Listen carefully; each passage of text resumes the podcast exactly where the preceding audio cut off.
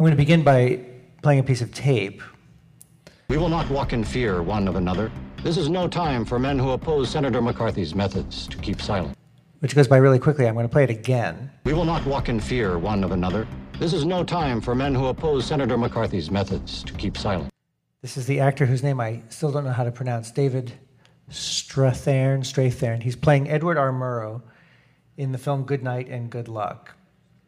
It's really kind of remarkable how much he looks like Murrow, and they did a really good job of uh, capturing the right angle and the right lighting so that it looks exactly like Murrow himself. But um, if you have ever heard Edward R. Murrow, uh, you'll know that this is what he really sounded like. We will not walk in fear one of another.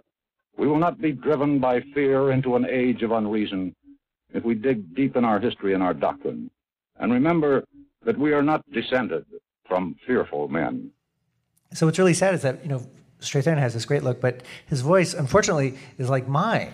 You know, he's got this high voice that just doesn't quite have that voice of God authority that is so synonymous with Murrow. So, in that sense, I felt that the film didn't capture Murrow's voice. But in another sense, by using Murrow's actual words for the script, they did capture what was essential about what made him him.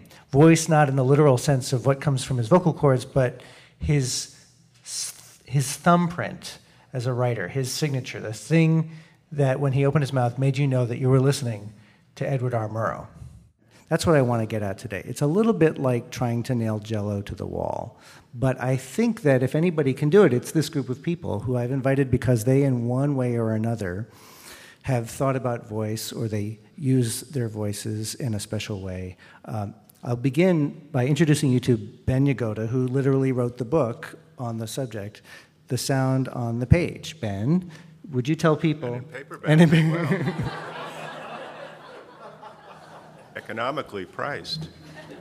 Tell people who you are in 60 seconds. Well, thank you, Dean. Um, thanks for that question and thanks for inviting me. And I, I, really am excited to be here because I'm your perfect audience member because I love radio.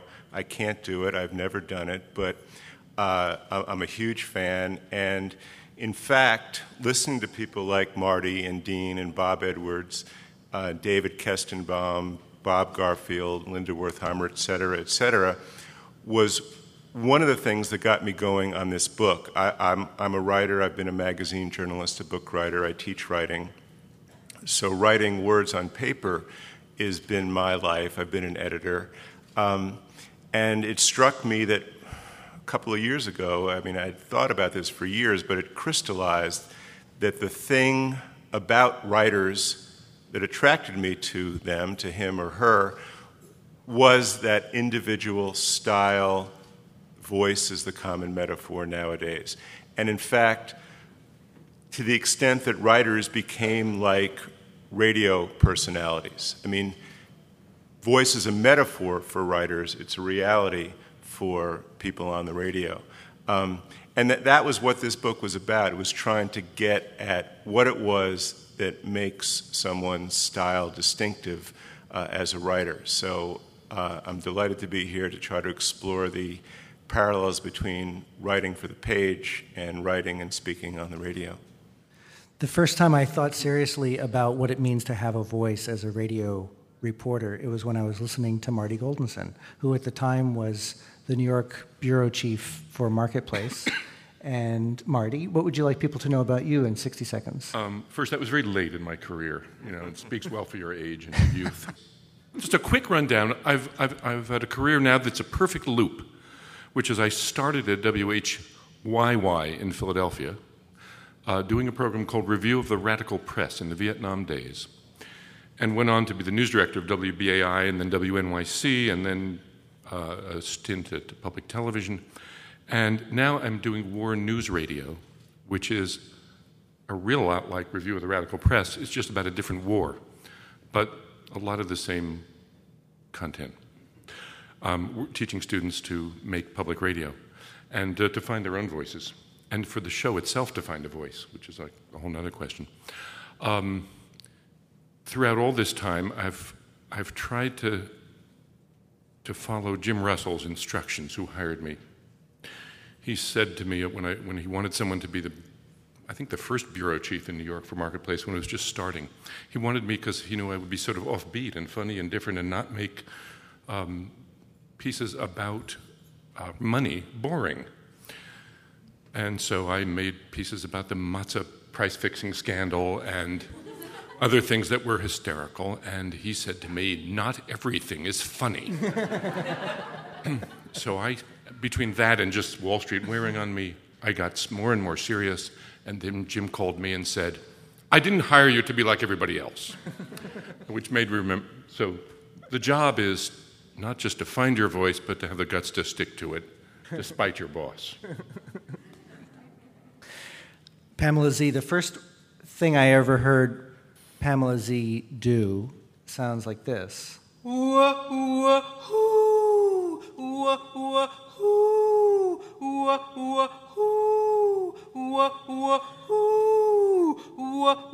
can have this uh, happen underneath you as you tell people who you are. This is Pamela Z, uh, a work called Syrinx. She's a voice artist. She uses her voice. We featured this on the show. It involves slowed down bird calls that get faster, and she sings along. And it's going to be hard to hear that both at the same time.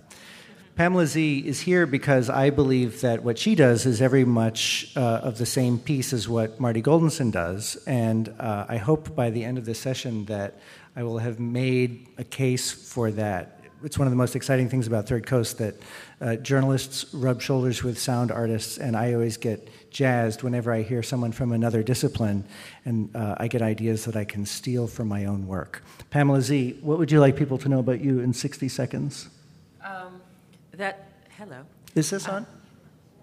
Yeah. And, oh, I, I think you just. I think there's just no monitor up here. But um, well, I I find uh, it very hard to explain what I do in a short span of time because I have never been able to make up my mind and do just one thing. So um, I end up with these uh, long uh, hyphenated um, titles like composer, performer, sound artist, uh, vocalist, blah, blah, blah, blah, blah. Um, but the majority of the work that I've done throughout my life making work with sound has involved some, a, a, a lot of human voice. And um, most of the pieces I've ever made use my own voice, samples of it, speaking text, um, singing, making all kinds of sounds, or uh, samples of other people's voices speaking and making sounds.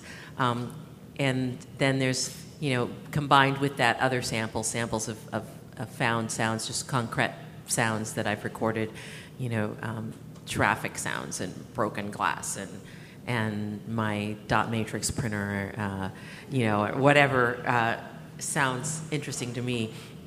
And I guess the other uh, thing, maybe that's distinctive about my work, is that I find myself constantly on the border of two worlds that, to me, I don't understand why there there's any difference between, or I do, but I don't see there as being a difference. But the but most of the practitioners in in the do, um, and that is music and sound art. Um, a lot of sound artists don't want their work to be considered music, and a lot of musicians don't think of their work as sound art. And to me, music and sound art are the same thing or parts of the same thing. Um, and my work has often sort of straddled or jumped back and forth between the, how most people see those worlds. So um, uh, I'm best known, I think, for my solo performances using voice and electronics, um, layering and looping and processing my voice in real time. But in recent years, I've had a lot of experience also making sound pieces that are intended just to be heard, um, often for radio, and also sound installation pieces that actually are intended to go in an art, gar- an art gallery, um, and then scores for um, dance companies, um, documentary film, and um, and also I've recently done some chamber music scores. So, um, so I've kind of this broad body of work that I don't quite know how to speak about in this short time, but that's the best I can do with the Reader's Digest version. in the New Yorker magazine this year, I read the most remarkable review of a book uh, written by Lynn Truss. The book Eats Shoots and Leaves, and it's a book about grammar and punctuation, and it's a screed against misuse of these elements of writing. And Louis Menand was the author of this review, and he wrote a scathing critique of this book. He just tore it to shreds. And then, about two thirds of the way through the book, he makes a dog leg and he writes One of the most mysterious of writing's immaterial properties is what people call voice. Editors sometimes refer to it in a phrase that underscores the paradox at the heart of the idea the voice on the page.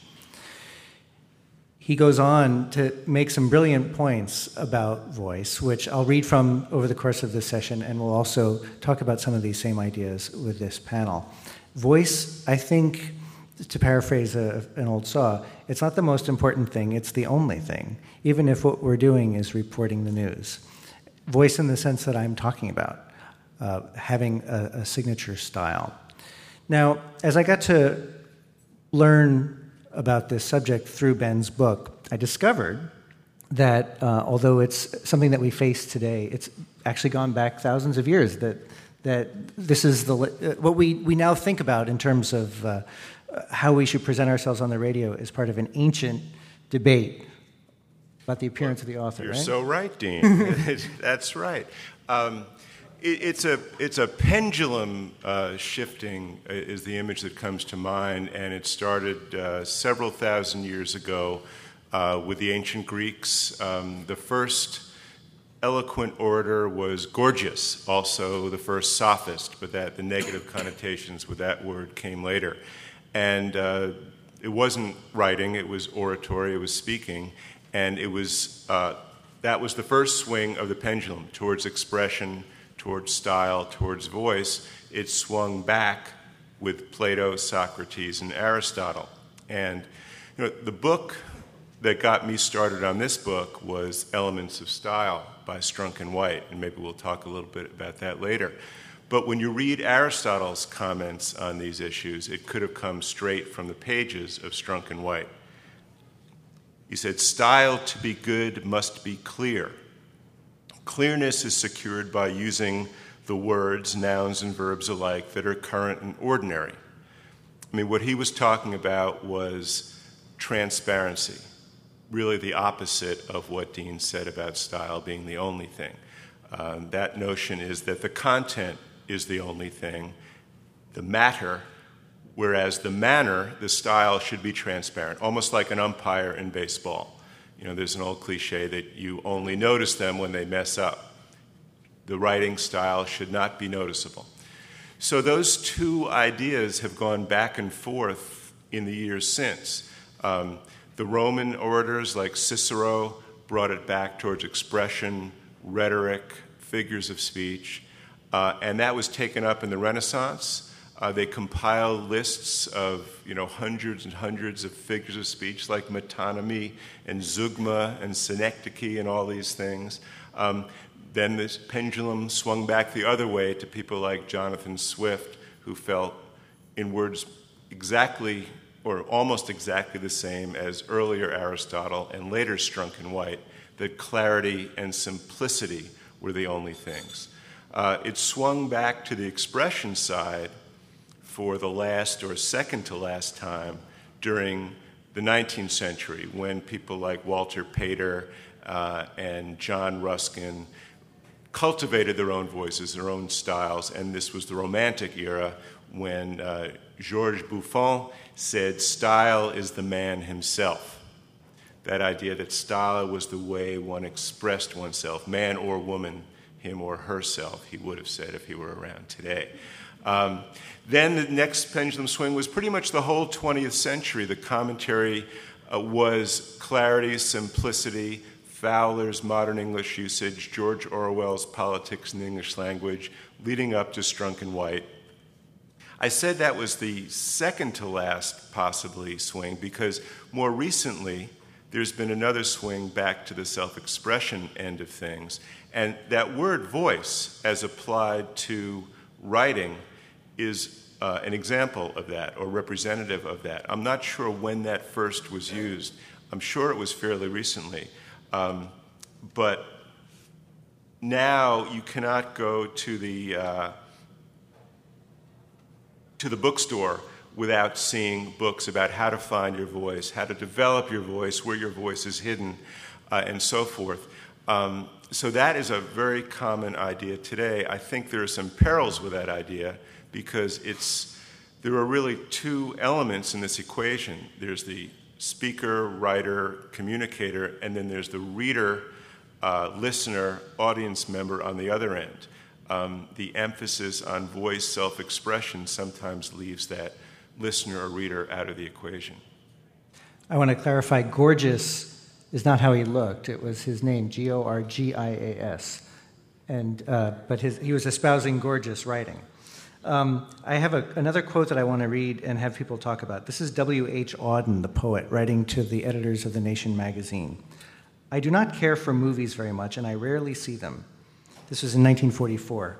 Further, I am suspicious of criticism as the literary genre, which, more than any other, recruits epigones, pedants without insight, intellectuals without love.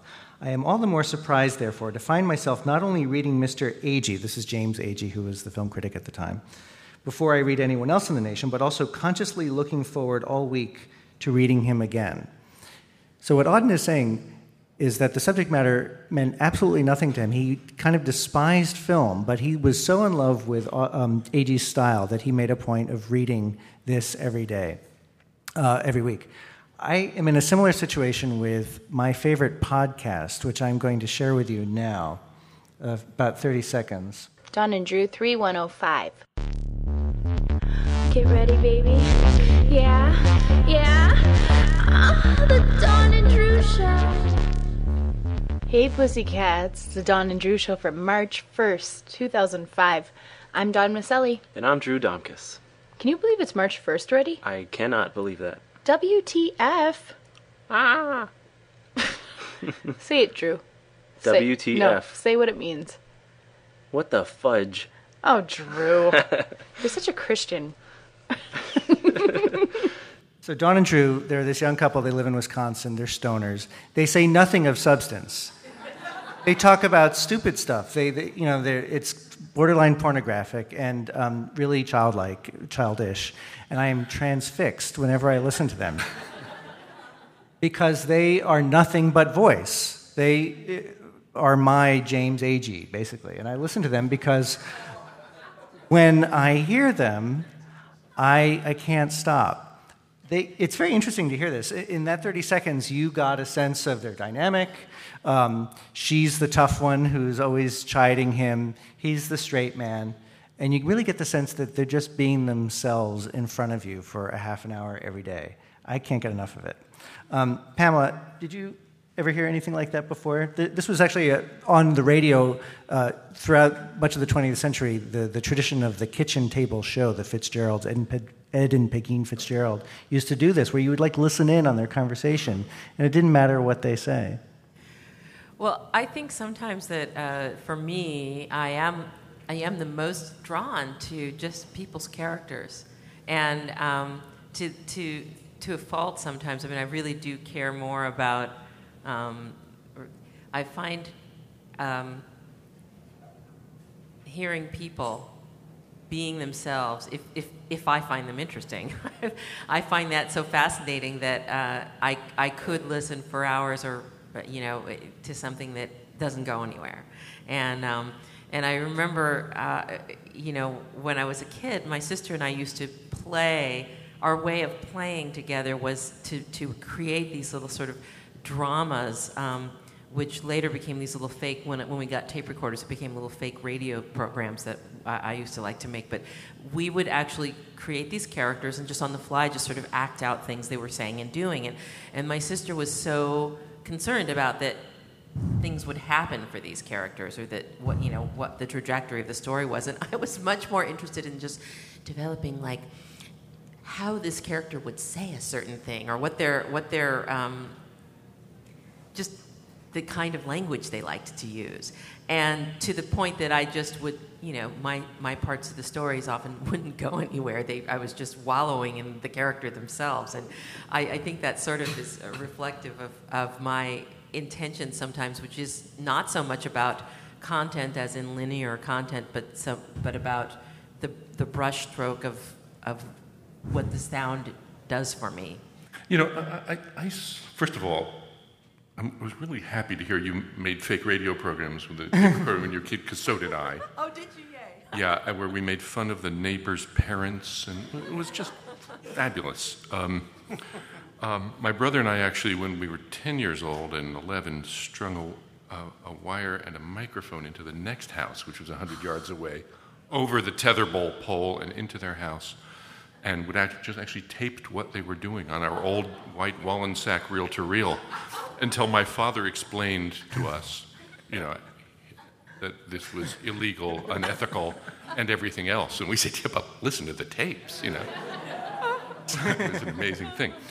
Um, but anyway, I, I swing wildly back and forth on this issue of what radio should be, because in some ways, um, back when they were designing Morning, morning Edition, um, there was a battle over the Robert Krulwickian side, which wanted to have some character to fall in love with, to deliver the news, tangentially deliver the news, or in and among the news.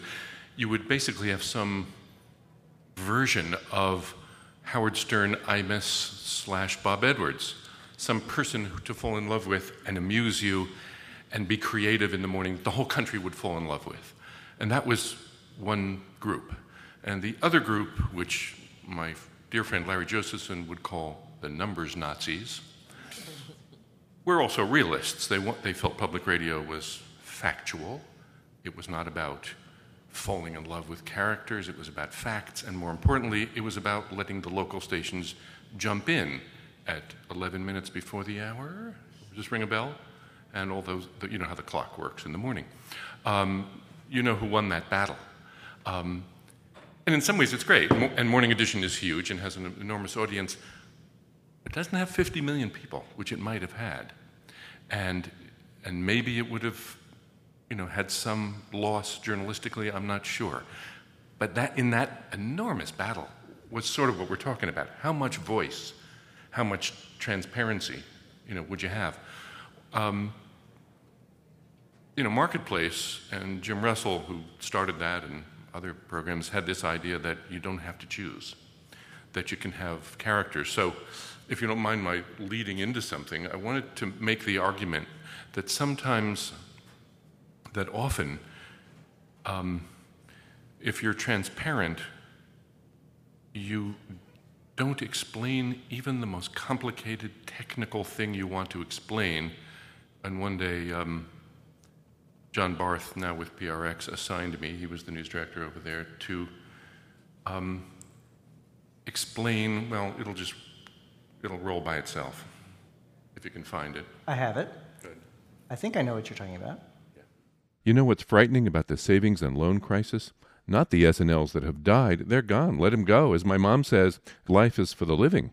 What's frightening aren't the dead banks, but the zombie banks, the living dead.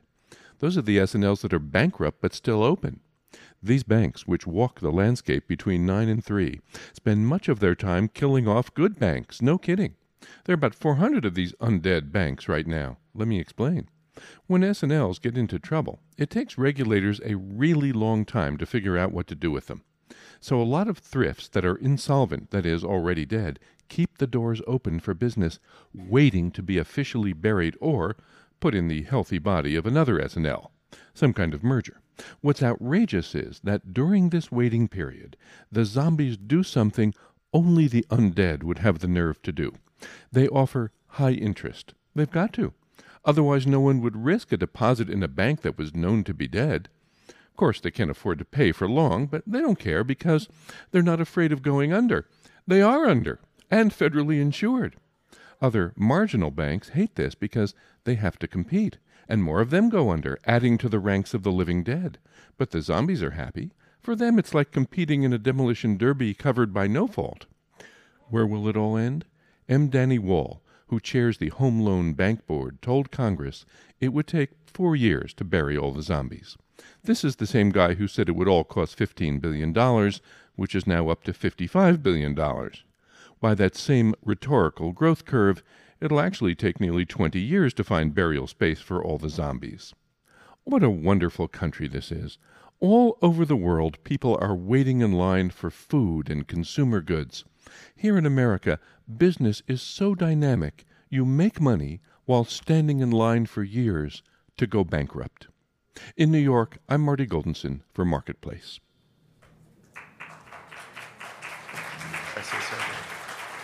You know, I can't tell you how many times I've heard editors say to reporters that they should get out of the way of their material and let the tape speak for itself and not to intrude. And this is, I think, the best refutation ever of that statement. What do you think? Yeah, no Matt? tape. I mean, uh, I, I uh, bristle a bit at Dean's uh, comparison of James Agee and is it Don and Drew? I mean, uh, I see that there's a little bit of an interest in, in these incredibly vapid people being vapid and not having no qualms about it. And yeah, it was, it was, it was somewhat entertaining. But if, um, you know, I couldn't care less about savings and loans. Is, is that what it was about? I think. Whatever it was about. But It I was love- about me. I love the piece. Um, and I think that's what Auden was talking about. I mean, he didn't like movies, he didn't like reviewing as a genre, but he loved the way Agee's mind worked and the way he expressed the way his mind worked and his personality in his writing. So um, it's, it's, it's not just, it, it's not the case that everybody's personality is, is equally worthy of attention. Do you feel there are times that people need to get out of the way of their material? Uh, um, well, you, I, did, didn't you say in an email, and Marty, back me up on this, we shouldn't say need to? that was the ground rule. Uh, you know, I, I do think it's a big world, and I think that um, a lot of it depends on the person who is doing that communicating, whether it's writing or radio. I mean, someone like Marty is very comfortable and likes to have a, a big voice in there and not attempt to get out of the way of the material. I think getting out of the way of the material is a fiction. Um, I think that uh, there's no way to be completely transparent. So whether you have a noticeable voice or you merely use the accepted conventions, uh, the mix of tape and Yeah, I disagree with this. Uh, My experience is that every piece you do, when you go into it, you have no idea whether it's a collage, pure actuality, 100% writing, a mix, whether you're going to just give a little lecture and have somebody peek in with actuality. You, you have to do the piece and collect the tape and do the research. And then there's this moment when you say, What is the format here? And I think there is an ideal format. I don't think um, when you're done for each piece, there's an ideal format. I did a piece 20 years ago called The Lemon Ice King of Corona. He makes Italian ices in Corona, Queens. He is, you know him, right? Uh, wonderful, right? Peter Benfaremo, the world's least articulate man. I didn't know what to do with this piece, and I came back with this tape. And I said to my brother Dick, who was a wonderful journalist, uh, investigative journalist for Newsday, I can't do this piece. And he said, No, no, no, no. You're just not creative enough. and to do this piece, which pissed me off. So I went back to him and I had him read a list of his 29 flavors. And then I wrote the piece. And between each syllable, I had him, or phrase, I had him say a flavor. So it sort of went like on the corner of 57th, 52nd Avenue, Rainbow, and you know 39th Street in the on Corona, you know, in Corona, Queens, rum raisin. There's a, and I just told the story, and I let some machinery sounds come in, and when I finished, um, and I let him say the actual words because he did have a lot of wonderful, nearly racist things to say. The Jews like lemon, you know, like, and other weird stuff. But I let whenever the word like would come up, a flavor, I'd let him say it. But the point was there was an absolutely ideal format for each piece, and I've done many. I, I, I did a recent piece from Palm Springs about the Palm Springs Follies, which is a hysterical octogenarian, energetic floor show, a burlesque with old people. It's unbelievably funny, by the way. And I said next to nothing in the sort of Sarah Fishko tradition, if you know Sarah, um, because they were funny and I would have been competing with it. But more than that, it just needed structure. You just need to miniaturize their two hour program to get a feeling for it. You had to get out of the way because it demanded it. The tape was great. It was, and, that's, and then and if you start to write in that, you say, you feel yourself saying, this is about me, but it's not about me. You know, it shouldn't be about you. It should be about what you're covering. Well, you know, um, it, it sounds like radio really is different. I mean, I come at it from a print perspective, and I know that if I know because you said Schenectady and really Synecdoche, which I've never been to. but what about Utica? What? Utica? I've never taken Okay. it. But Um, you know, I know that when, when, say, you write a profile of some coming film star or rock group for Rolling Stone, which I used to do and I used to read, but I've stopped doing both because it's just so formatted. It opens up with the scene, then there's the quote, then there's the nut graph with the facts about the recent film, and then there's a quote from somebody else, then there's the background, it all started, so and so, then you bring it back up What's to the the present. Does it, does it have to be that way? Well, I it doesn't have the- to be. It doesn't I mean, need to be. We can't say need to. My, be. my, I mean, I, this, these kind of discussions are, are always odd to me because, and maybe it's because I'm, I'm not really a journalist, I'm a sound artist. And, I'm, and so for me, there's no rules about what it is that I'm even trying to accomplish. Um, so there's nothing about, like, well, you know, I'm trying to do a documentary on this subject and I need to make sure I Yeah, but you still have to decide whether you're amusing you just yourself or conveying something. Well, I I think that um, well, I you know I, I I like to think that just by making it what seems to be good to me, hopefully will also be good for someone else. It's, it's, the, it's the difference between art and commerce. I mean, you're on the art side. The Rolling Stone profile is on the commerce side. But I'll and tell maybe you- you're creatively in the middle. some some there, a thing that happens to me all the time because um, one of my very typical processes for creating a work is something I was I was just um, talking about this earlier today that it, it's it's uh, I start out the way a journalist starts out. I often start by uh, selecting some several subjects and interviewing them on tape.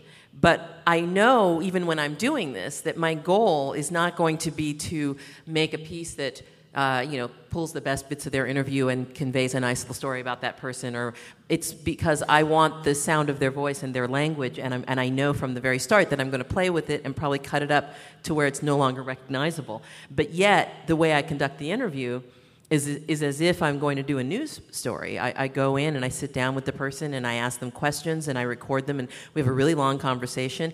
And I'll do this with several people. And then I will go into the studio and I will start making regions out of words that they said and creating pieces that I layer. But a funny thing happens a lot of times.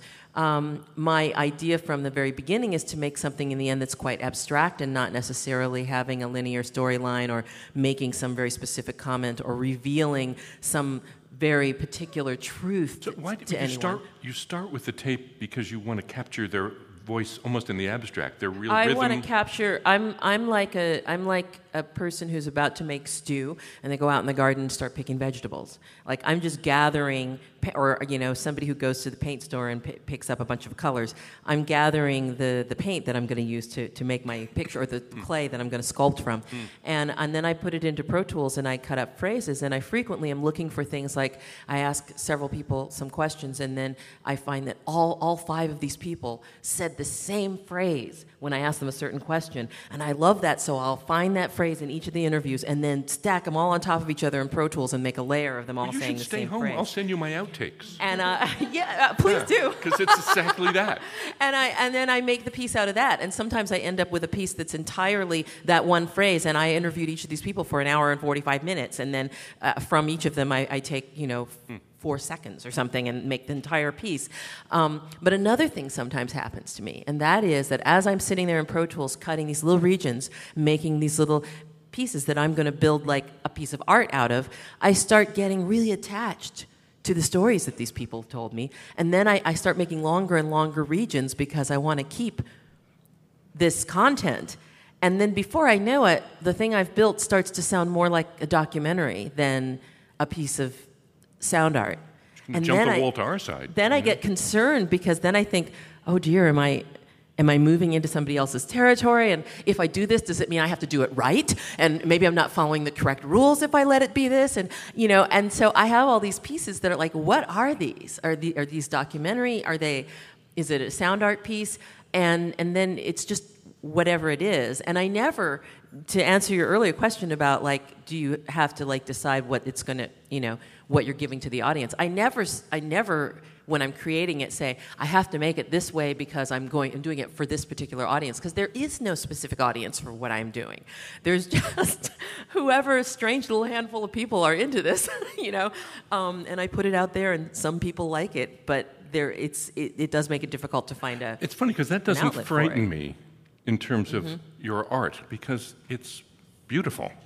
But I did get frightened in the podcast meeting just an hour ago because that, a lot of what I heard seemed, I don't know, sort of, how did you put it? Sort of random. Yeah, it seemed vapid. Yeah.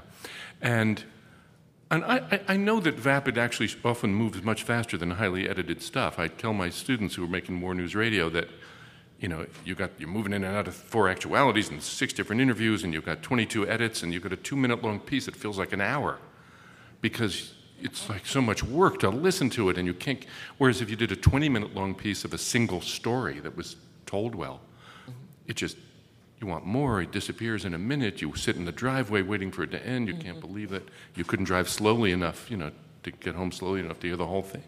So there, there is that, you know, sort of problem with it. But I it, it, it worries me with the sort of with the podcasting thing that you people are falling in love with their work and not I think it's okay for artists, but I don't think it's all right for radio people who are trying to not just put stuff out there, but to convey something, to not worry at all about whether or not it's conveying anything.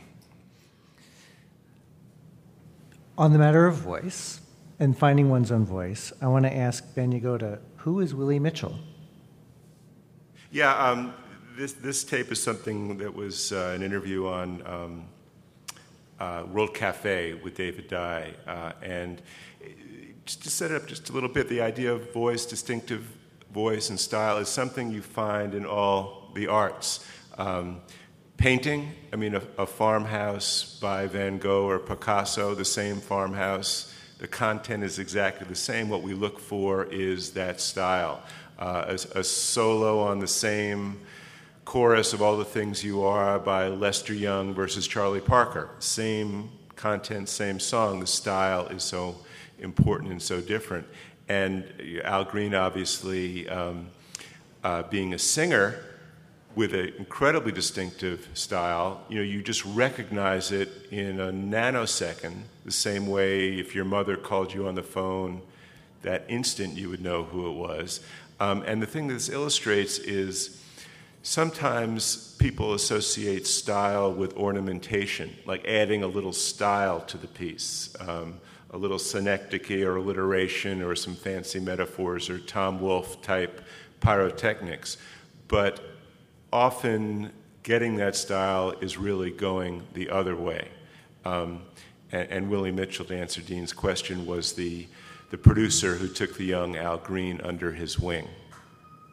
I should say this the question he's answering is what did you sound like before Willie Mitchell found you?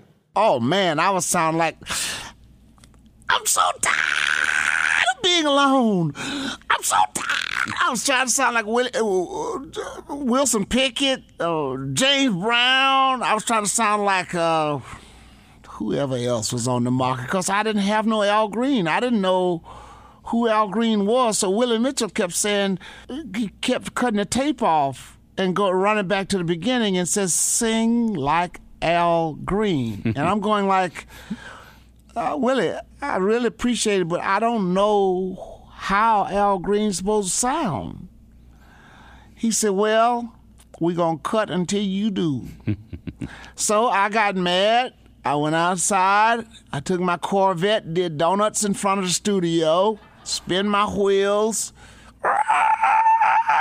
I left, and uh, I came back about two and a half hours later, and Willie starts smiling and says, mm-hmm, I know he'd come back.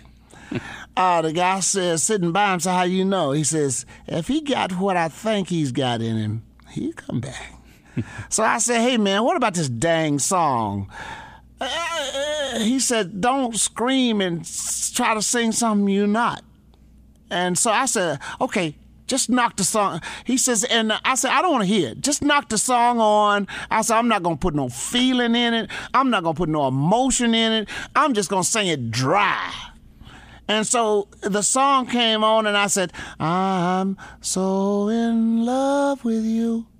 Whatever you want to do is all right with me. Like that. and Willie Mitchell stopped the tape and said, That's Al Green! When he sings that, I get chills. When he just is being dry, it is the most emotionally powerful moment. How did you find your voice, Pamela? Um, remember where you put things next time. No, I'm just kidding. uh, um, how did I? I think. Um, I think machines helped me find it, which is sort of a strange thing to say because a lot of the comments that I get from people when they hear my work is they say, "Oh, you work with technology, but your work has is so human." And a lot of people who work with technology, their work is really cold, and I just think your work is so warm and so human. And yet, I feel like. Um, that the way I was able to find what I do is because I started playing with machines. Um, because before I was playing with machines, I was sort of doing norm, uh, trying to do songs like what other people who I liked did. And when I started playing with uh, digital delay, this like in the early 80s. I started playing with digital delay loops and other kinds of processing, and also with just taking little pieces of text and editing them and cutting them up. And I, when I learned that there's all this melodic material in a piece of spoken text, and when I learned that, um, that if you take one phrase and, re- and repeat it uh, perfectly, a, a, a, a number of times, that some other sound starts to emerge that's when I started having. That's where I, that's where a lot where I think my voice came from. See, I would argue that you found in yourself a style you didn't know was there that you liked, mm-hmm. and, and and that isn't necessarily the real you. That somehow you discovered your real voice. I don't think you do. I think, especially on radio, mm-hmm. that the voice is a kind of conceit. Um, it's an exaggeration of you um, that takes into account that you can't see in radio and it, it's extremely you know one dimensional but, but, maybe but that follows your contours and feels real but it's it's an but, invention but maybe it's not maybe it's about the fact that um, to, to, to, me it's like what happened when i started using machines well i started listening mm-hmm. like when you are you know like what al green was saying and somebody else was saying earlier oh oh i was in a different session talking about trying to sound like some other reporter they admired. Um, and it, they had to stop trying to do that before they sounded like like themselves or found what their voice was. Um, I think when you're doing that, when you have like people that you admire or, or, music, if you're a composer that you admire, and you're trying to do more of those, um, you're not really listening to what it is that you're doing. You're trying to recreate something you've heard before.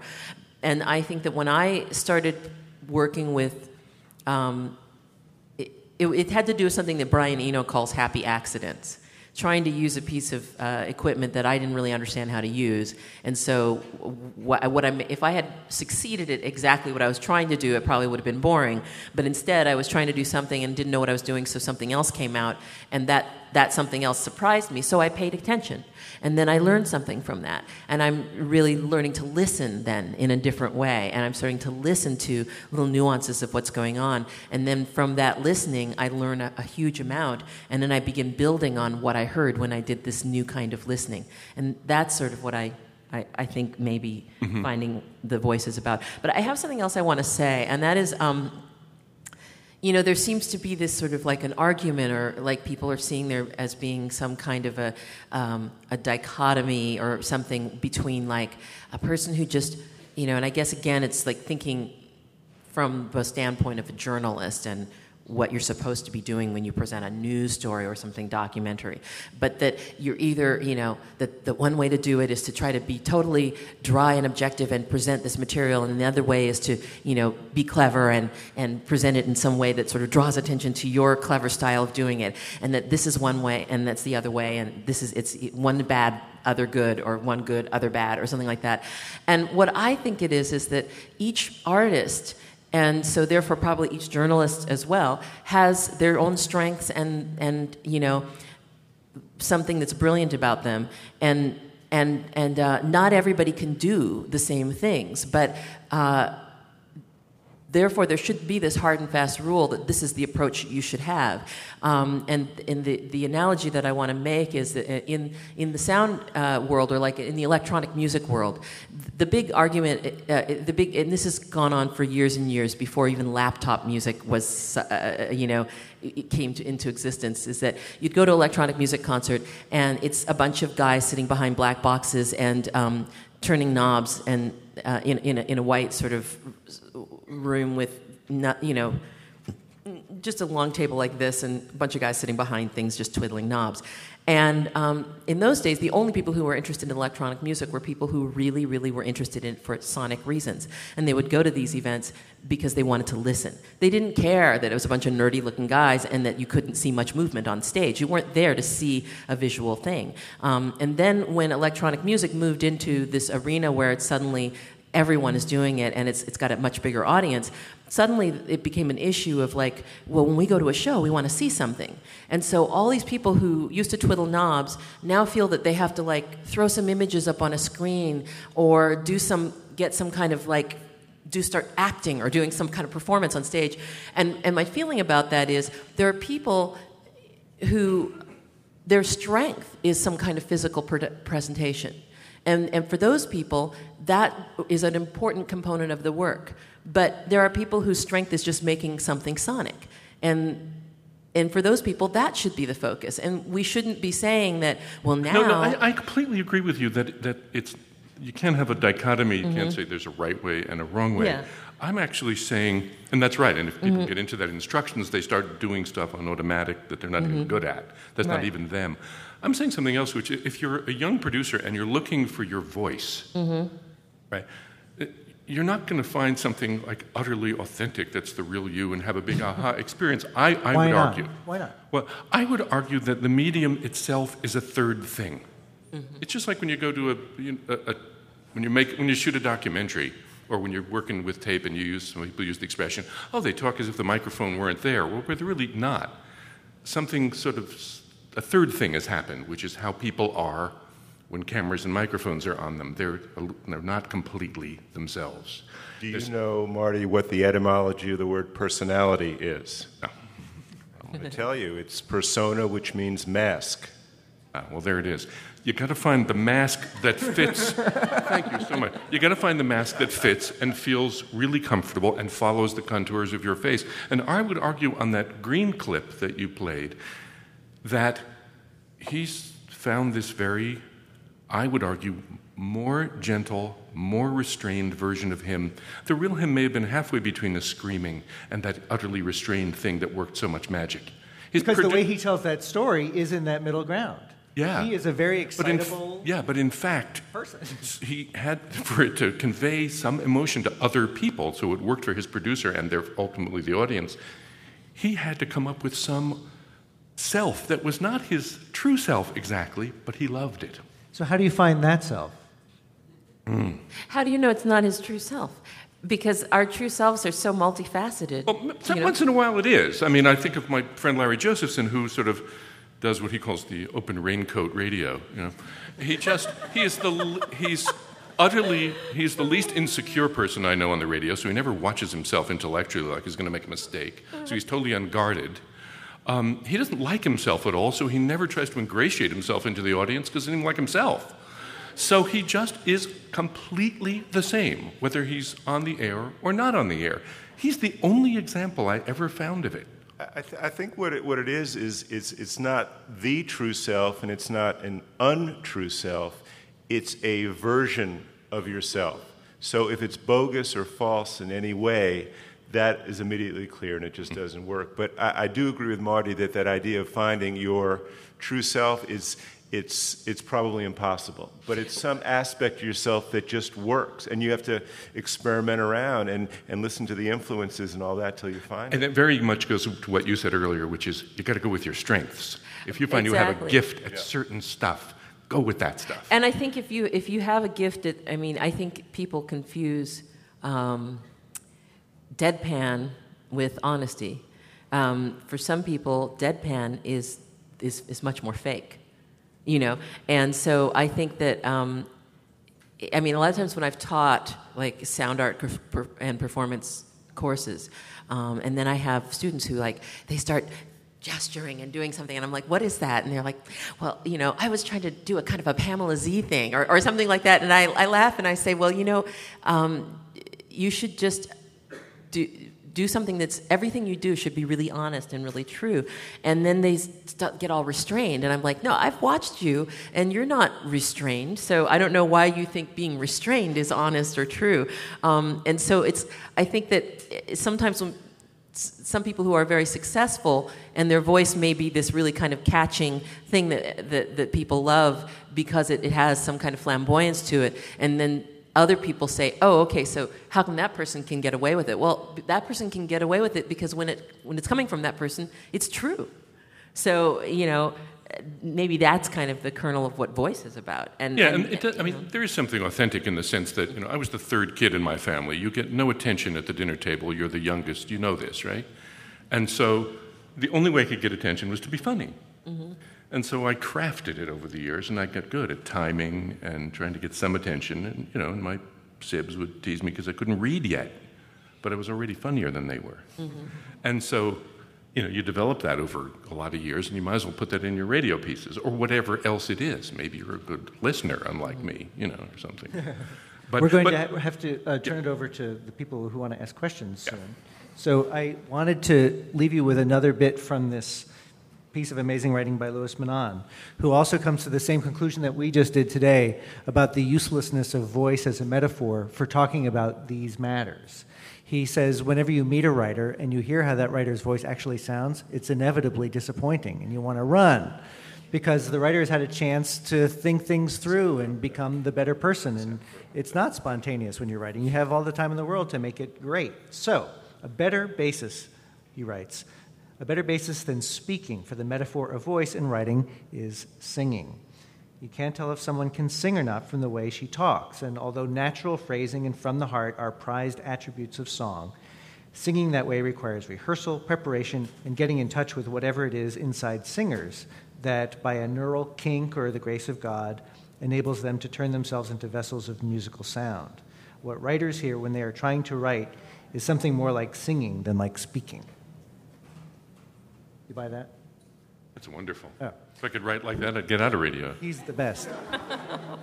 uh, I want to give you an opportunity before we're told it's time to leave to ask questions of these remarkable people uh, who this is your chance to hear how it's done from people who do it. While they're thinking, I, I just had one more comment that I think is probably worth making.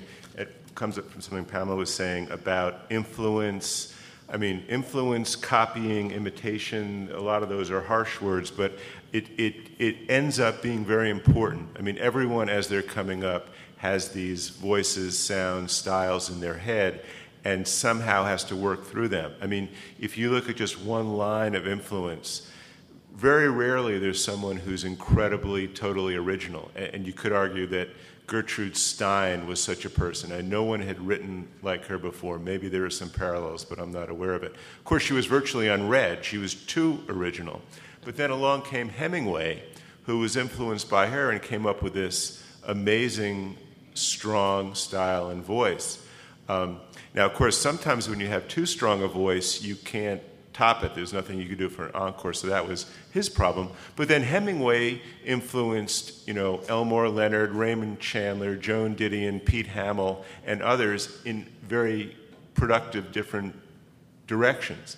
So um, it's rarely the case that someone's going to be totally original, but more, much more often, more fruitfully, using a creative imitation or creative variation on someone that came before. Uh, c- can you please come to the microphone to ask your questions?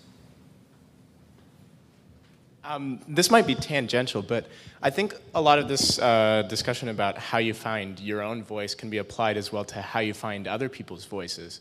So I'm curious if, if you can comment a little bit about how you know when someone else is, is speaking in a voice that's really honestly theirs and, and really translates well to radio. Do you have a, anyone in particular you want to answer that question? No, just the whole panel. Up for grabs? Uh, what was I- the technique you were going to say you used? You sat around listening for a long time, getting these tapes. You must have had a technique.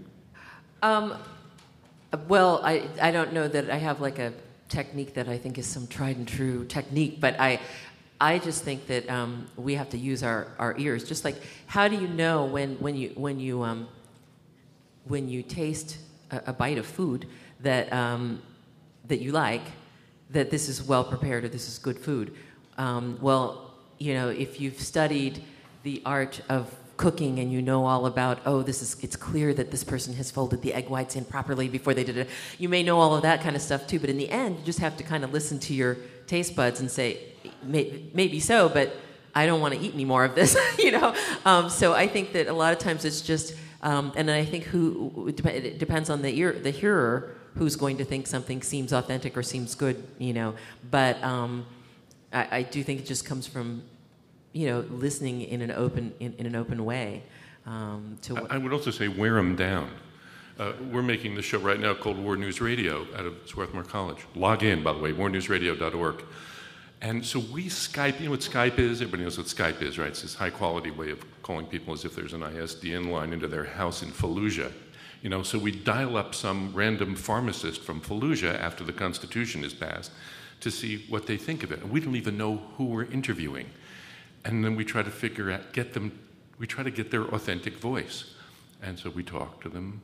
Fortunately, we have this little phone card that drops it down to 17 cents a minute. It can take up to an hour of conversation before we figure out where they're coming from. Are they Sunnis? Are they angry? Are they Shia and hope it works? Are they Kurds and think it already has worked for them? Um, how did, did they feel um, happy that Saddam is on trial, but angry because it's humiliating anyway, because it's an American made room that he's sitting in? Um, and they don't open up for about an hour. So part of the answer is wear them down. You can almost hear a change in the timbre of the voice when a person gets real. I mean, I'm sure all your, you're all interviewers, you know it. You can, there's a snapping point. Wait for it. Be really patient. Patient. Bring lots of tape. Don't use, you know, bring lots of tape and lots of batteries. I would say that the single biggest enemy of voice, distinctive style, is one word cliche. So to be aware of cliche in your own work writing and also in someone you're interviewing or talking to. In other words, if they say the phrase at the end of the day, cut it. Someone once asked Alex Chadwick how he knew if something was a cliche, and his answer was if you've heard it before, don't say it. I once heard that um, we should use, there was someone in public radio who said we should use cliches because everyone knows then what you mean. But that wasn't Who my said question. that? I'm not saying. I have a question for Pamela Z. Um, I'm wondering if you might talk a little bit more about what you started to tell us when you take your your interviews and you like them and you line them up on your, your Pro Tools and they become longer and longer. How do you resolve with yourself it, what they end up being? Do they become documentaries? Are you becoming a radio documentarian? Are you staying? You know, how do you how have you decided maybe with a piece that you've done? It depends on the situation. Each time it happens, uh, it ends up a different way. And I think I, the only way I'm able to resolve that is by listening to the work. And I think there was something uh, that Marty said earlier about um, every there's a right format for every piece. But the problem is that you don't know what that is. The piece has to tell you. And so when I'm when I'm making something, sometimes I, I have an urge to go one direction or another direction with it, and sometimes I just have to sit back and listen to it and say, well, what, what, why do I like this? What's good about this? And then let that be what I'm doing with it, um, even though I may be fighting doing whatever that is. Um, so I, I guess uh, in some cases I ended up uh, bouncing back and forth. Like uh, one example is um, this piece I have called Geek Speak that some of you may have heard, um, where I was interviewing a bunch of programmers. This was like in 1995, and uh, I was really interested in the fact that they were using a language that at the time to most people would sound like a foreign language. Nowadays, it's, it's, it's amusing to me now that you listen to it, and almost every term in it is something that every single person in the Western society knows now. But in those days, it sounded like foreign language.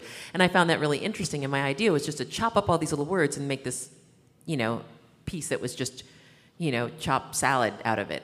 But I was liking longer and longer phrases. Well, what I ended up doing is that in some of the sections of the piece, it's just layered one or two words, repeating, repeating, repeating, and it sounds like music almost. And then it breaks into a little segment where all of a sudden you're getting full sentences, and you can tell I've asked them all a question, and this is all of their answers to that question. Then it goes back to the, you know, layers. And so sometimes I just surrender myself to the hybridness. Um, also, also you evolve. You know, you evolve. You, Mm-hmm. you, you do these like, short things, and then they don't please you anymore. And the Mhm. longer, then you got to do different stuff. Right, and and in and in a different situation, or like you know, just let go of what I thought that it was supposed to be, and let it be what it what it is telling me it's supposed to be. The term true voice has been used a lot, but if someone uses the same voice every day and doesn't consciously think about that, how is that any different from their true voice, or is it? Well, one of the people I interviewed in the book was uh, Harold Bloom, who, who made a comment that I'm still trying to figure out, but I think it was very deep. Um, he said that we hear ourselves hundreds of times a day, but we overhear ourselves maybe once or twice a year. Um, and that, that brought back to me the, the, the memory we all have of the first time we heard our own voice on tape. Um, how strange it sounds. Does it still sound strange when you hear your voice? I'm used to it, but it No. took 20 years. Yeah, it took 20 years. Um, so, yeah, that, that, that speaking voice, um, you know, th- there is something true and profound. I think the voice we've been talking about goes beyond just the sound of that literal voice. I, I think I have a problem in that, like, I every story that I do, I feel like is in a different voice, and not necessarily just because the subject matter is different, but I'm afraid to um, find my true voice because I'm worried I'll discover that I'm an asshole. Uh, so it's like, you know, what happens if you find your true voice and you don't like it? Yeah, it, it, it, it's funny because it's sort of the same answer I was going to give to the previous person, which is um, part of finding the true voice is it's the same thing you do when you lie down on the psychiatrist's couch, which is you find out in what ways you're compensating, in what ways you're defensive, in what ways you're angry, and you you sort of it, it's the, it's the same process, and in what ways you're an asshole, right? And and you've got to go with that sort of core of you that's not, um, and repair the other parts of you. It's not. well, I, there's there's just there there is no choice. But I think if you do more and more pieces, I think you'll find that there's a, there's a and this is what I was argument I was making earlier that there is the radio you that is not exactly you and maybe not as vulnerable and maybe a little bit more, uh, or more vulnerable or whatever works on the air. It exaggerates some little part of you. It drops other parts. It pulls the best communications parts of you it's another person who you ha- has to sort of follow your contours as i said but is it's not you because it's and it's you know I in the would final actually argue that uh, there are multiple radio U's, just as there are multiple U's fighting for airtime in your real life. Yeah, but if you want, yeah, but if you want to have- have a voice and you want to be recognizable on the air and you want to do pieces with some style, it's, the, you know, obviously it changes because each piece suggests a different format depending on the tape you get and everything. But in terms of set, being yourself, and it may, you want pieces that are clearly, oh, But you know that that that, that asshole thing is, is interesting because I mean, not that you want to come off quite that way, but there's a continuum of I mean, you might call it very ingratiating on one end and mm-hmm. less so on the other. And you know, it, it would not be uh, desirable for everyone to be a super nice, warm and fuzzy personality on the radio. It's it is good to have people who are on that other end of things, not you know blatantly insulting and, and cursing people out, but to have that, if that's a quality of you, to, to go with that and work with that and to the point where it's actually acceptable to be on the radio. You know, I think that would be. That's why we love um, Howard Stern. I mean, he's a lovable asshole. Yeah. Although you got to be careful with that because commercial radio is completely full of people who are pretending they're angrier than they are, or that Mhm. the world is more black and white than it really is. And the beauty of public radio, and especially the sort of what we've learned from Ira, which is you can you can operate in the gray zone and be humble and still be interesting to listen to without pontificating.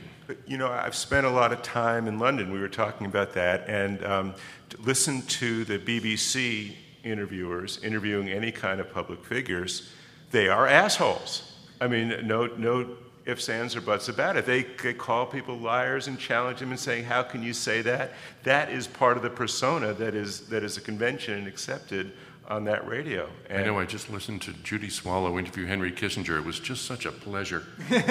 Uh, she just I'm wondering if you each have a concrete idea of what your voice is, like what kind of sentences you use, or um, what kind of phrases. I use a joke every three sentences or something like that, or whether it's an abstract idea, you just kind of hit on it. I'd like to tell you that the, I discovered Marty's voice when I was listening to him and realized that every time he ended his piece, we say sock out, which means standard out cue SOC.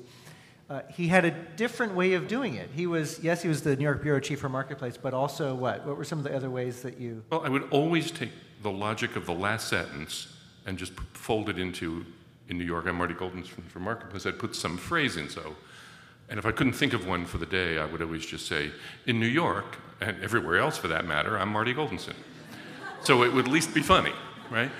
But usually, if it was, you know, something, if it was a piece about the, you know, growth of the interest rates, I would say, you know, in New York, uh, without a dime in my pocket, I'm Marty Goldensohn. Just something that would There was pick up always a on it. different desk, right? You had created various desks that Oh recorded yes, from. yes, uh, yes. If it was a story about some, you know, kennel going out of business, it would be you know, the Marketplace canine something desk, you know. Right. But the point was not so much that; it was a way of being able to do a straight, reportorial, one-minute piece, and still remind people that I wasn't every other reporter on public radio. It seemed to work on you.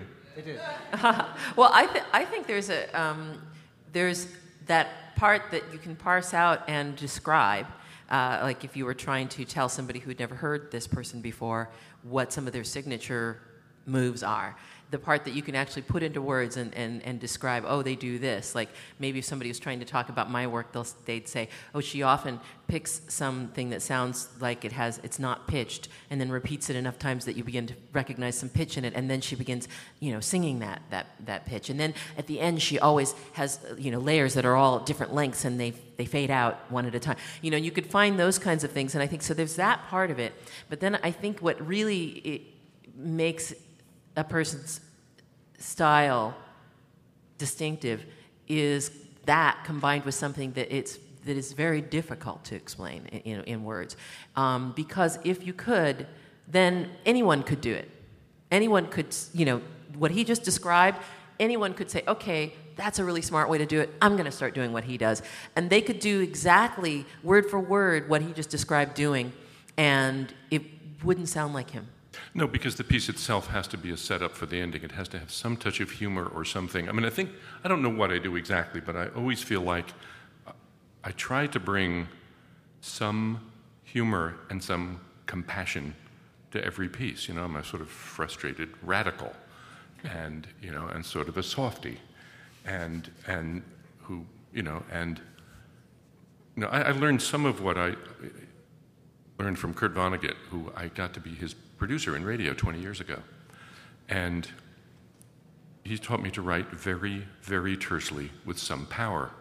And he did it in one The air conditioning was broken the studio. Was 105 degrees. We had sent him to the Republican National Convention. Joe Belden had done, done the taping with him. He came back. I cut all the tape together and said, You've got to write me continuities between these bits of actuality.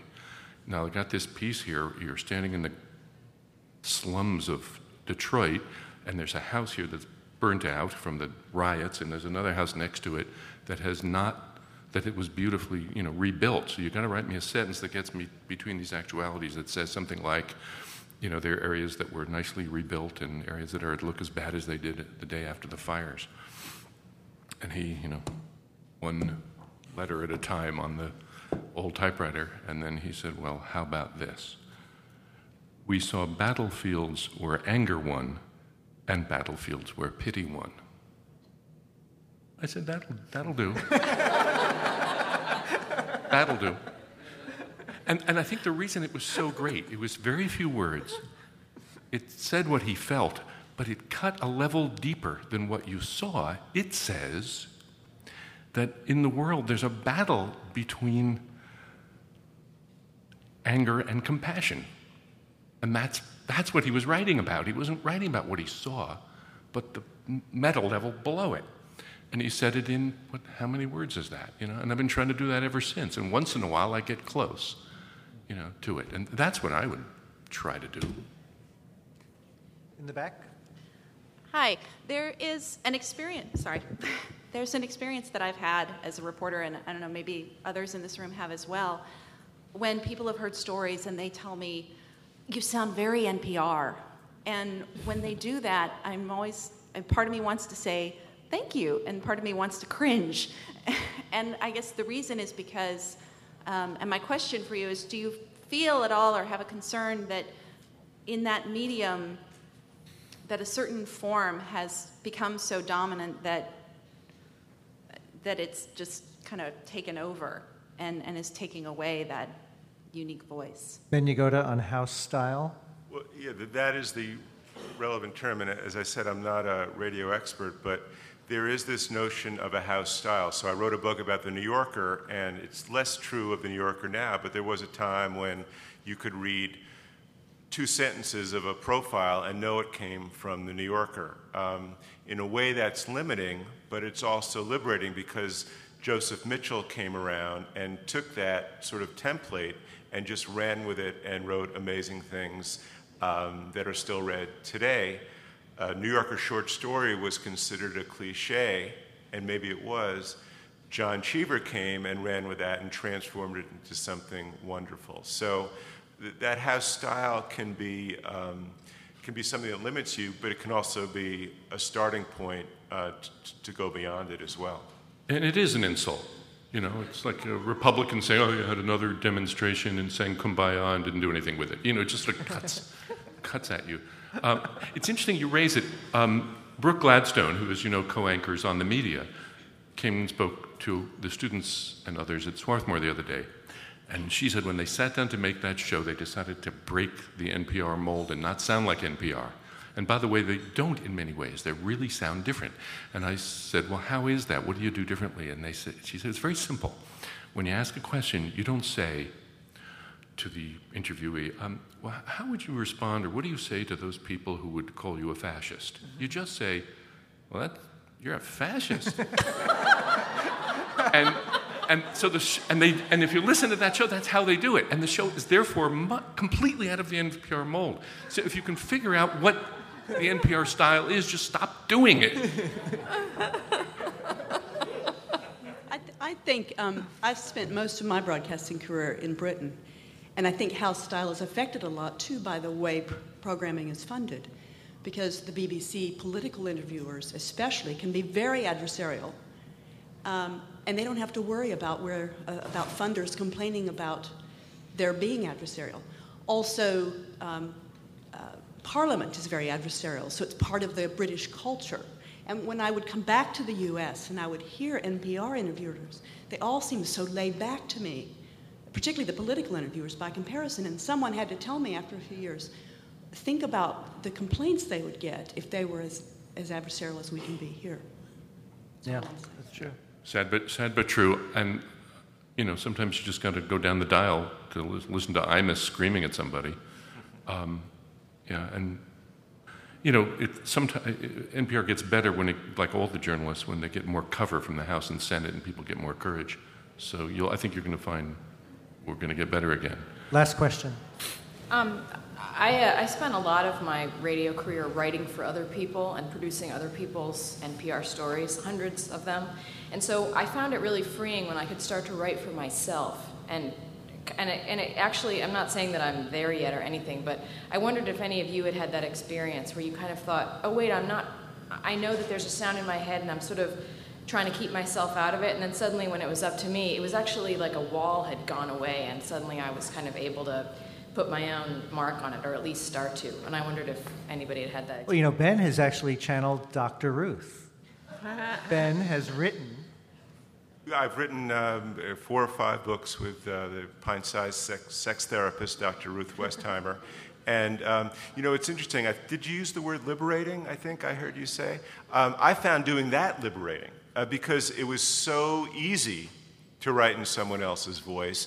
Uh, you know, it was once you got the cadences and the sort of attitude and sensibility down, it was actually the the, the least heavy lifting of anything I've done. Um, How about but the laugh?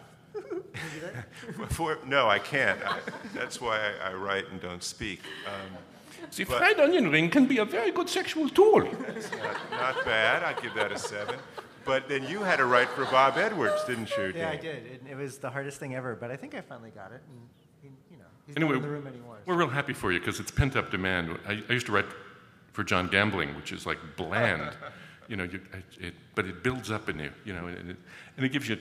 It, it's so frustrating. It's, it is great when you can write for yourself. It feels really good. Thank you for your questions. Thank you to Pamela Z, Ben Yagoda, and Marty Goldensohn. Talk to you later during this conference.